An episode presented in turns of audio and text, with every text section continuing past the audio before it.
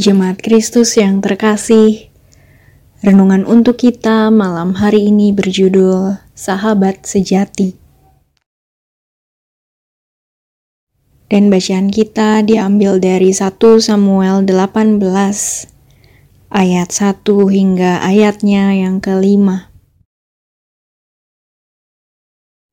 Beginilah firman Tuhan.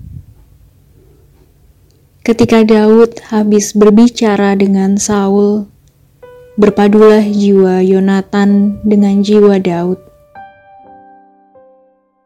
Dan Yonatan mengasihi dia seperti jiwanya sendiri. Pada hari itu Saul membawa dia dan tidak membiarkannya pulang ke rumah ayahnya.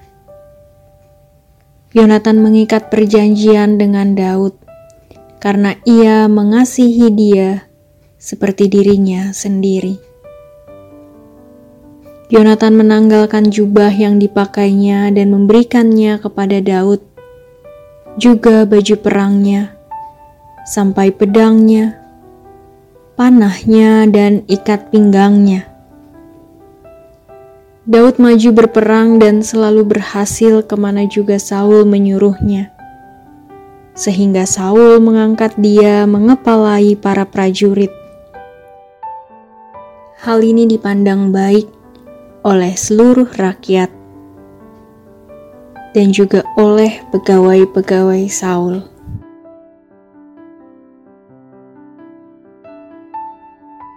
Menemukan dan memiliki sahabat akan membuat hidup kita berubah, apalagi bila sahabat tersebut dapat menuntun kita pada cara hidup yang lebih baik dan benar.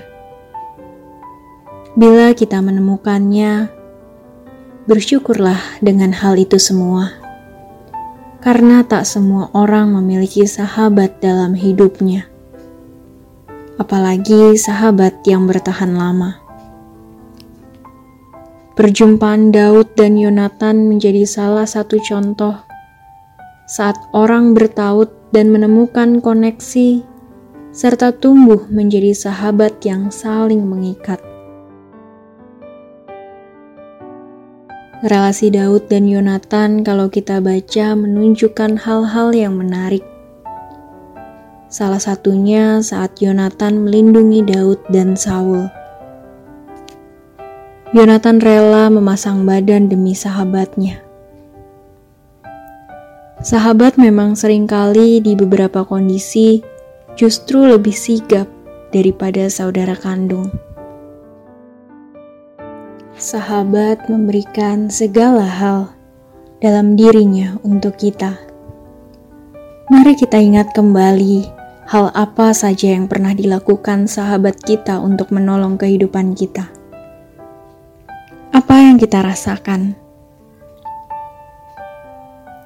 Semoga ucapan syukur dan sukacita yang melingkupi kita.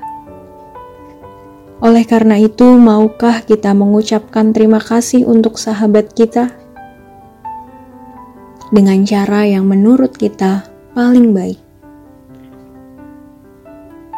Atau kalau kita belum menemukan sosok sahabat, maukah kita membuka diri menjadi sahabat bagi orang-orang yang sudah kita kenal baik.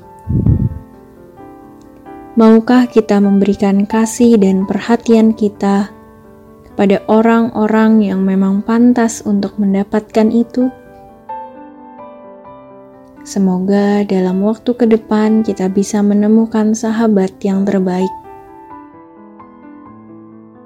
Sahabat yang dengan tulus mengasihi kita hanya orang-orang yang bersedia membuka dirinya yang mampu memiliki sahabat. Mari rengkuh sekitar dalam kasih agar kita menemukan sahabat atau orang yang membutuhkan sahabat. Demikianlah renungan malam hari ini. Semoga damai sejahtera dari Tuhan Yesus Kristus tetap memenuhi hati dan pikiran kita Amin. Jemaat yang terkasih, mari kita bersatu hati menaikkan pokok-pokok doa yang ada dalam gerakan doa 21 GKI Sarwa Indah.